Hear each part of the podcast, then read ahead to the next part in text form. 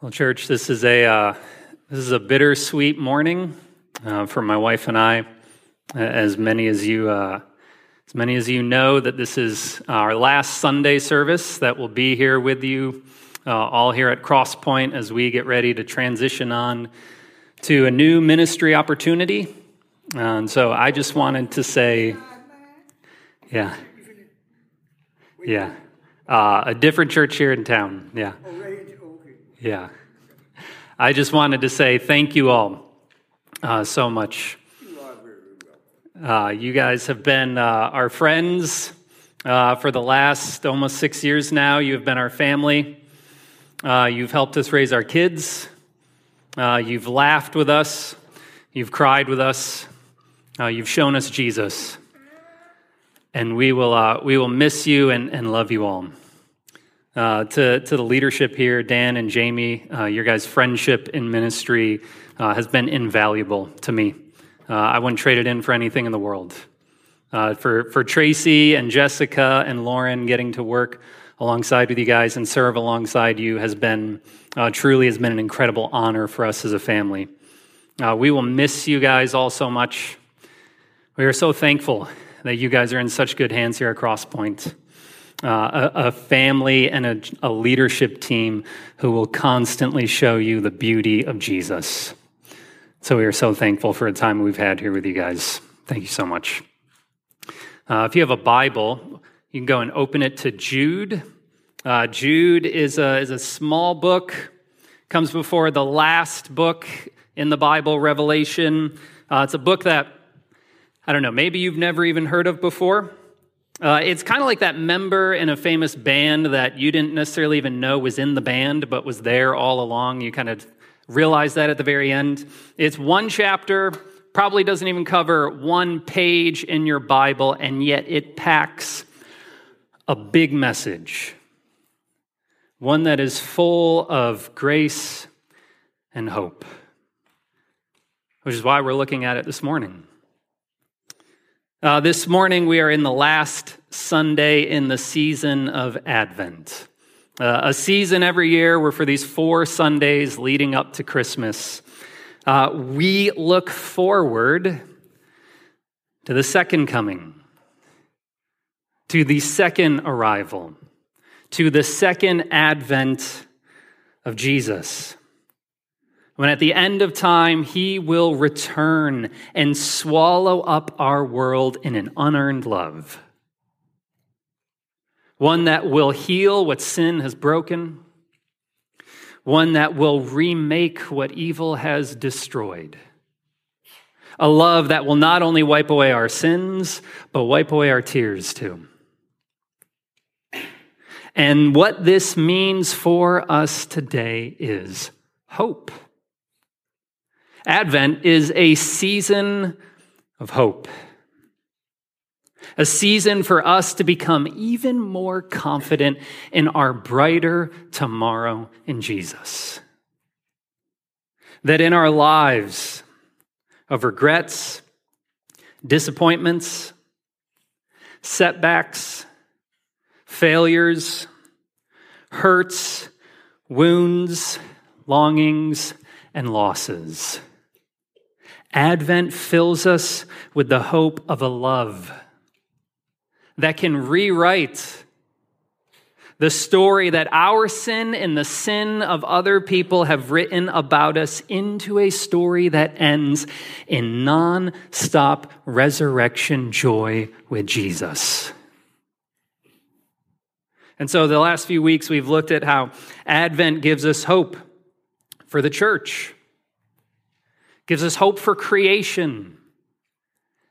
And this morning, we're going to end by looking at how Advent fills us with a hope for our guilt and shame. So, follow as I read Jude verses 24 and 25. Jude says, And to him who is able to keep you from stumbling,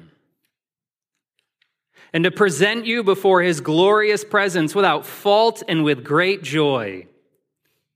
To the only God our Savior be glory, majesty, power, and authority through Jesus Christ our Lord, before all ages, now and forevermore. Amen. Two things, right? Two verses, two things in them that we're going to look at about the hope of Advent, the hope of the gospel, in our guilt and shame, in, in our sin and suffering. They show us in the gospel where we're going and how we're going to get there. So, first, where we're going. Uh, Jude, he, he starts in verse 24 saying that at the end of time, we are all going to stand somewhere. We are all going to be presented before God. Now, the image that, that Jude's striking here, it's the, the image of a person standing before a judge. The end of our stories will end with each and every one of us standing before the all knowing, all seeing gaze of God. It's where we're all going, every one of us in this room. Now, if you had to stand before God right now, how would you feel? No. I think if we have any real honesty, all of our intuitions would tell us to run and hide. Because there are things in me that we think, if God really knew this about me, he'd reject me. I mean, imagine for a second that you had a notebook and written in it was every single thing that you thought or that you said or that you did. Everything. Right? It, it filtered nothing out. It was all in there. And, and imagine you take this notebook out with you. You're getting a cup of coffee somewhere, okay?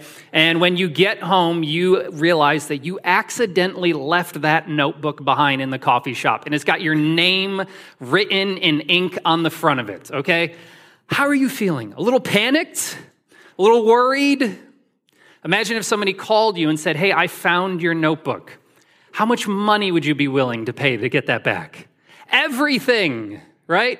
You, you just unload your bank account to get that notebook back. Why? Because we all have this intuition that there is a real me, that if the people around me really knew, they would turn away.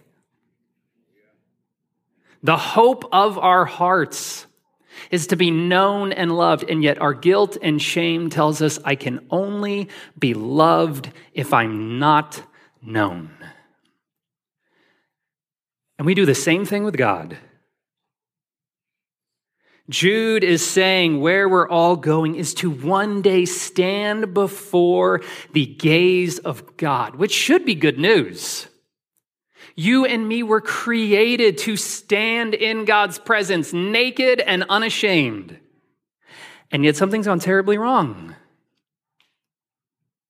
Because of the sin that is in us, the sin that we have done, the sin that other people have done to us, all our intuitions now tell us that there is no way that God could really know me and still love me. And yet, one word changes the whole conversation blameless. Jude says, through the finished work of Jesus, where we're going is standing in God's gaze blameless. This is the surprise of Advent for our guilt and shame. That though we will, we will always be imperfect, we will always be incomplete through the finished work of Christ, we will stand before God's gaze of grace at the end of time and be found blameless. Now, how can that be? Is it just that in the end we figure out that, you know what, God was never really just that serious about sin at all? No. No, God is, He takes sin 1,000 times more seriously than we do. And in the gospel, He's erased all of it on the cross. that on Good Friday, his son Jesus, bursting with love, chose to stand under his Father's gaze and be found with all our faults, with all our regrets, with all our past, with all our sin, with all our blameworthiness on him that as Martin Luther had the audacity to put it, in the gospel, Jesus on the cross becomes for us the greatest sinner that ever lived, so that we can now one day stand under God's gaze of grace and be found blameless. And this will all be true of us. This will all be true of us because in the gospel, Jesus doesn't just take something off of us our sin and our suffering, but he also puts something on us too.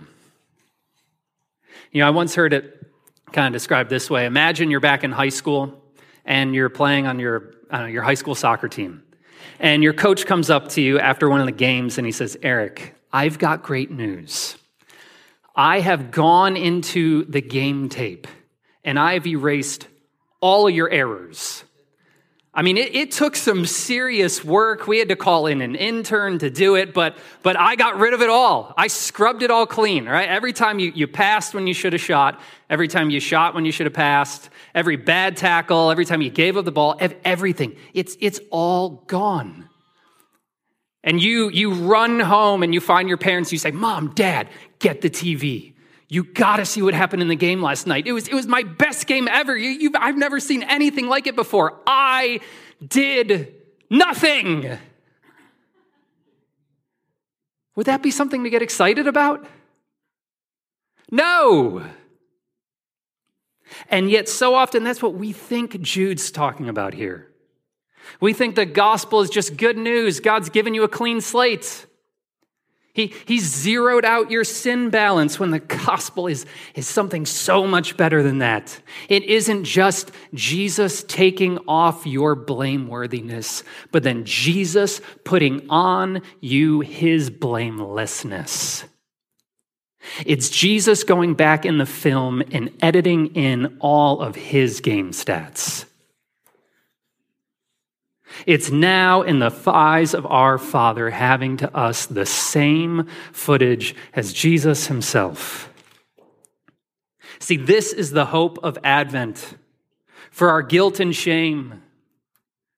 It's not just being washed in the blood of Jesus, but being wrapped in the beauty of Jesus. That in the gospel we will all stand blameless before God's gaze of grace, not only stripped of our sin, but clothed in the resurrection glory of Jesus. This is where we're all going in the gospel. And this is real hope today. For people with things they wish they never did. For people with parts of their lives they wish they could forget for people who keep stumbling, who keep falling, who keep confessing the same sins.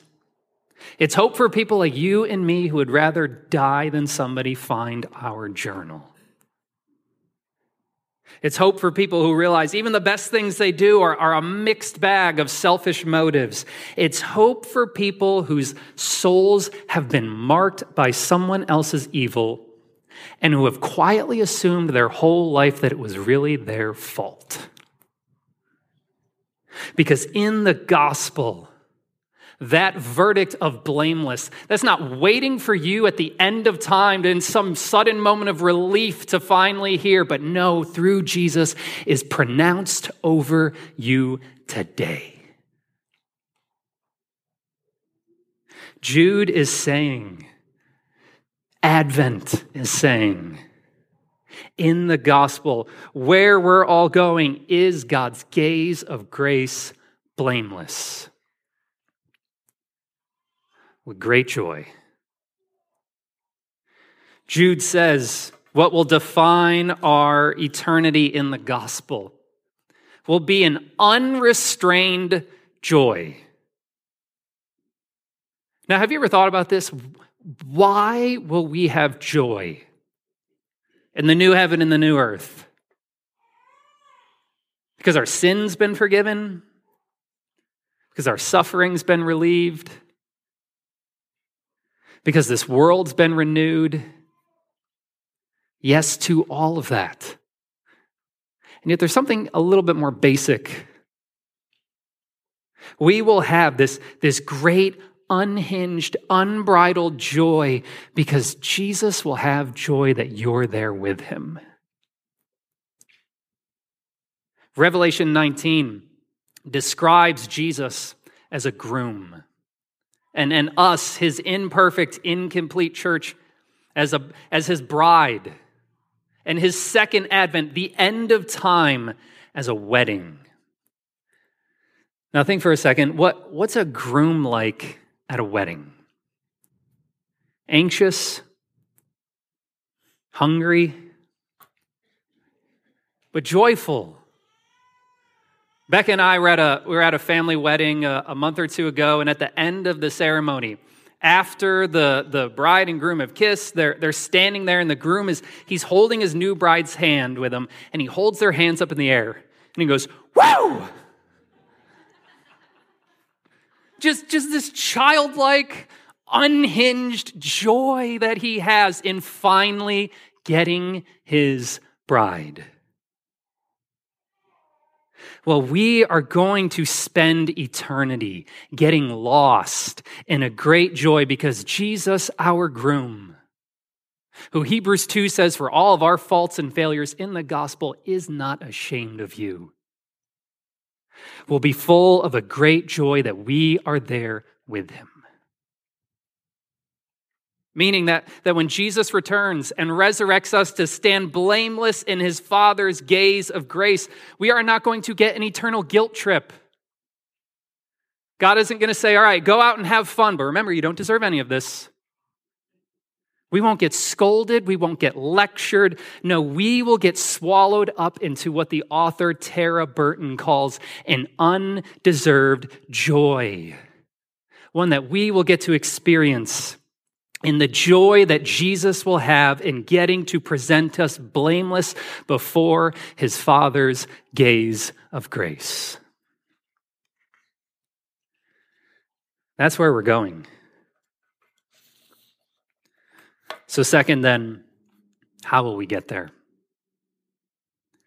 If the hope of Advent is through Jesus one day standing in God's gaze, blameless, with, with great joy. Verse 25 gives us the assurance we need of how we're going to get there.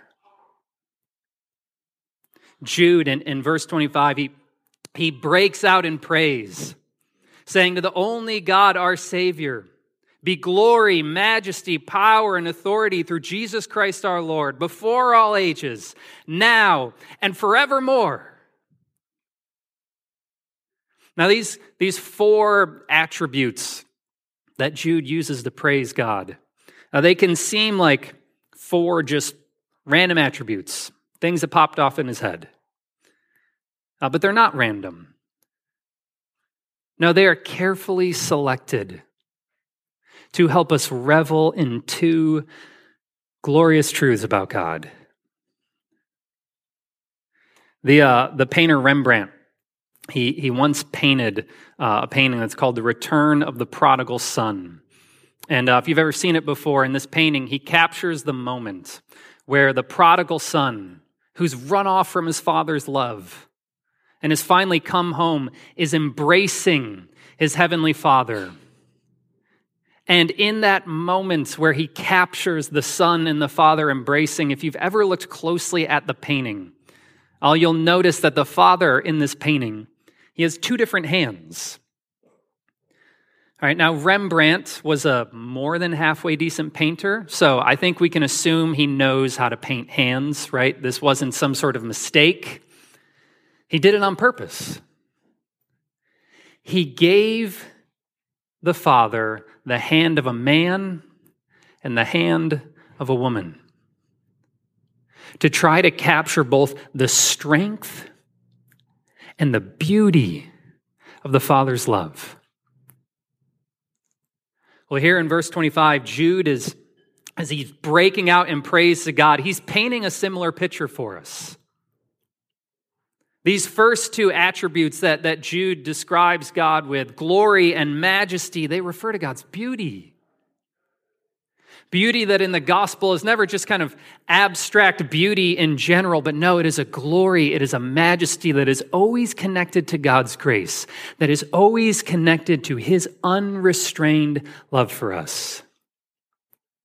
And the second two attributes, God's power and authority, that's, that's referring to God's sovereignty, to God's right to exercise his ruling power which in the gospel God only and forever does in the service of our good.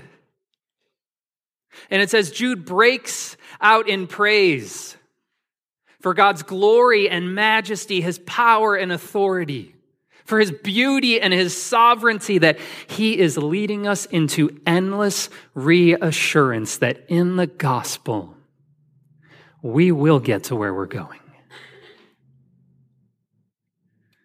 Because in the gospel, Jude is showing us we are all being held steady and sure in God's beautiful and sovereign grip of grace.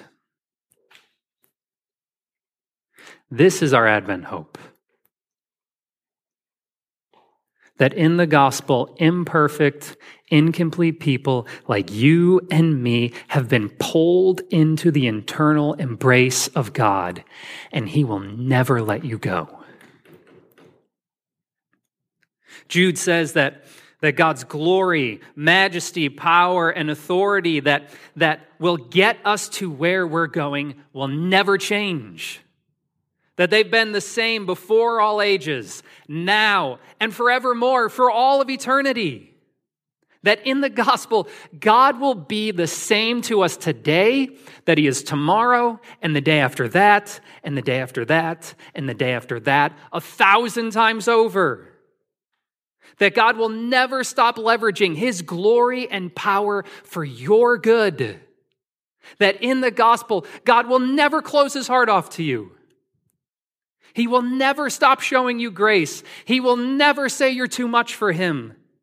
That after all of this life, after all of our suffering and sinning, wandering and setbacks, failures and betrayals, God's promise of one day standing in his gaze of grace, blameless with great joy, will never fail. This is what in Reformed theology we call the perseverance of the saints. That if you are in Christ Jesus, you will stay in Christ Jesus no matter what happens. Only it would probably be better to rephrase that, not the perseverance of the saints, but the persevering heart of God. Who Jude opens this whole book with saying in the gospel has called, loved, and will keep us till the end. The hope of Advent is that where we will get, we will get where we are going. To one day stand in God's gaze, blameless with great joy. We will get where we are going all by grace. Does that mean we have no role to play? No. No, we have a role to play. The Christian life is hard work. And our work is the continual collapsing of ourselves into the persevering heart of God that is unlike anything we have ever known. I mean, think about it. All human love has limits, right? It can only persevere for so long. If we offend someone enough, if we hurt them enough, if we betray their trust enough, eventually they grow cold. Eventually they get distant. Eventually they, they turn away from us. And yet God is just the opposite. His majesty, glory, power, and authority form together a fountain of limitless love for us in the gospel. a love where the very things that we think will make his heart grow cold to us are the very things that make his heart grow warm to us. Are the very things that invoked God to leverage everything in him for our good, not in some spectacular show, but in the humble death of his son on a cross, where Jesus chose to endure the pain of making our shame his shame, of assuming our guilt as his guilt. We're in a surprising act of grace. The eternal Son of God was called, loved, and given up so you could be kept. And now, as Jesus sits at the Father's right hand, at the place of eternal safety and power. He is interceding for you, praying for you, and keeping you moment by moment sure and steady in his Father's grip of grace until the day of his second advent when he gets to present you before his heavenly Father and the whole host of heaven, blameless as his spotless bride, with great joy. See, we all sin. We all wander. We all waver in our affection toward God. We, we all become indifferent toward Him. We, we all don't love Him like He deserves, whether that's in our unrighteousness or in our religious self righteousness. And in the gospel, we are all kept firm in God's grip of grace, who will never stop leveraging everything in Him for our good who will always give his best for our worst, whose delight is to continually surprise us with his mercy, whose heart is not fickle like mine, who's not a fair weather fan with you in your spiritual life. No, but who is brimming with an endless supply of persevering grace through which he remains fully committed and fully engaged with you in the gospel, no matter what you do or no matter what's been done to you. And when we know where we're going, when we know where we're going and how we'll get there, you know what this means? It means we can finally be honest with where we're at right now. It means we don't have to try to micromanage our own reputation with everybody else anymore. I mean, do you know how exhausting that is? To feel like you've got to constantly be filtering and thinking, what can I say? What can I not say? How much about them can I let in? How much about myself can they, can they really know about me? When we know where we're going and how we're going to get there, we don't have to micromanage our reputation with everybody anymore. We don't have to hide. No, we can be free. We can be free to be honest and name where we're not living as free as Jesus intends us to be. We can be honest about where our story isn't as whole as Jesus died to make it. Because there's nothing about us that God doesn't already know. There is nothing left for him to discover. There's nothing that we can tell him that will ever shock or surprise him. He knows it all. He's read your journal. He's filled in the parts that you wanted to leave behind. It's all there for him. And in the gospel, he has washed it all away in the blood of Jesus.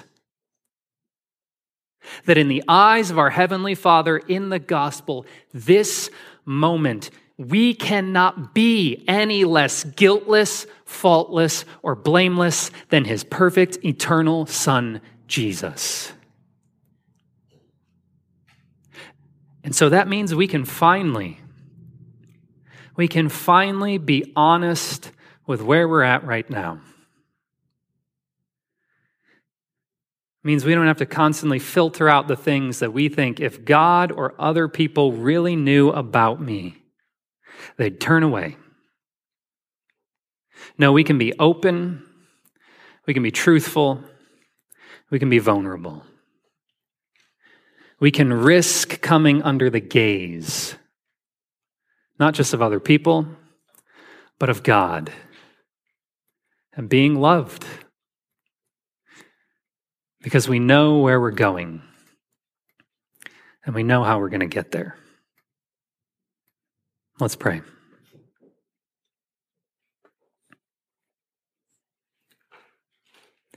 Heavenly Father, this hope of Advent, this is too good to be true. It's something so good, we need the power of your Holy Spirit to make us believe it. That for all of our imperfections and incompleteness, for the parts of our lives we wish that we could do over, for the things that we wish we never did in the first place. Through Jesus, we can stand before your gaze of grace blameless, with an unbridled, unearned joy. Holy Spirit, take Jude's words, press them into our hearts, and set us free. Free to be honest with where we are right now, because we know where we're going, and we know how we're going to get there. Amen.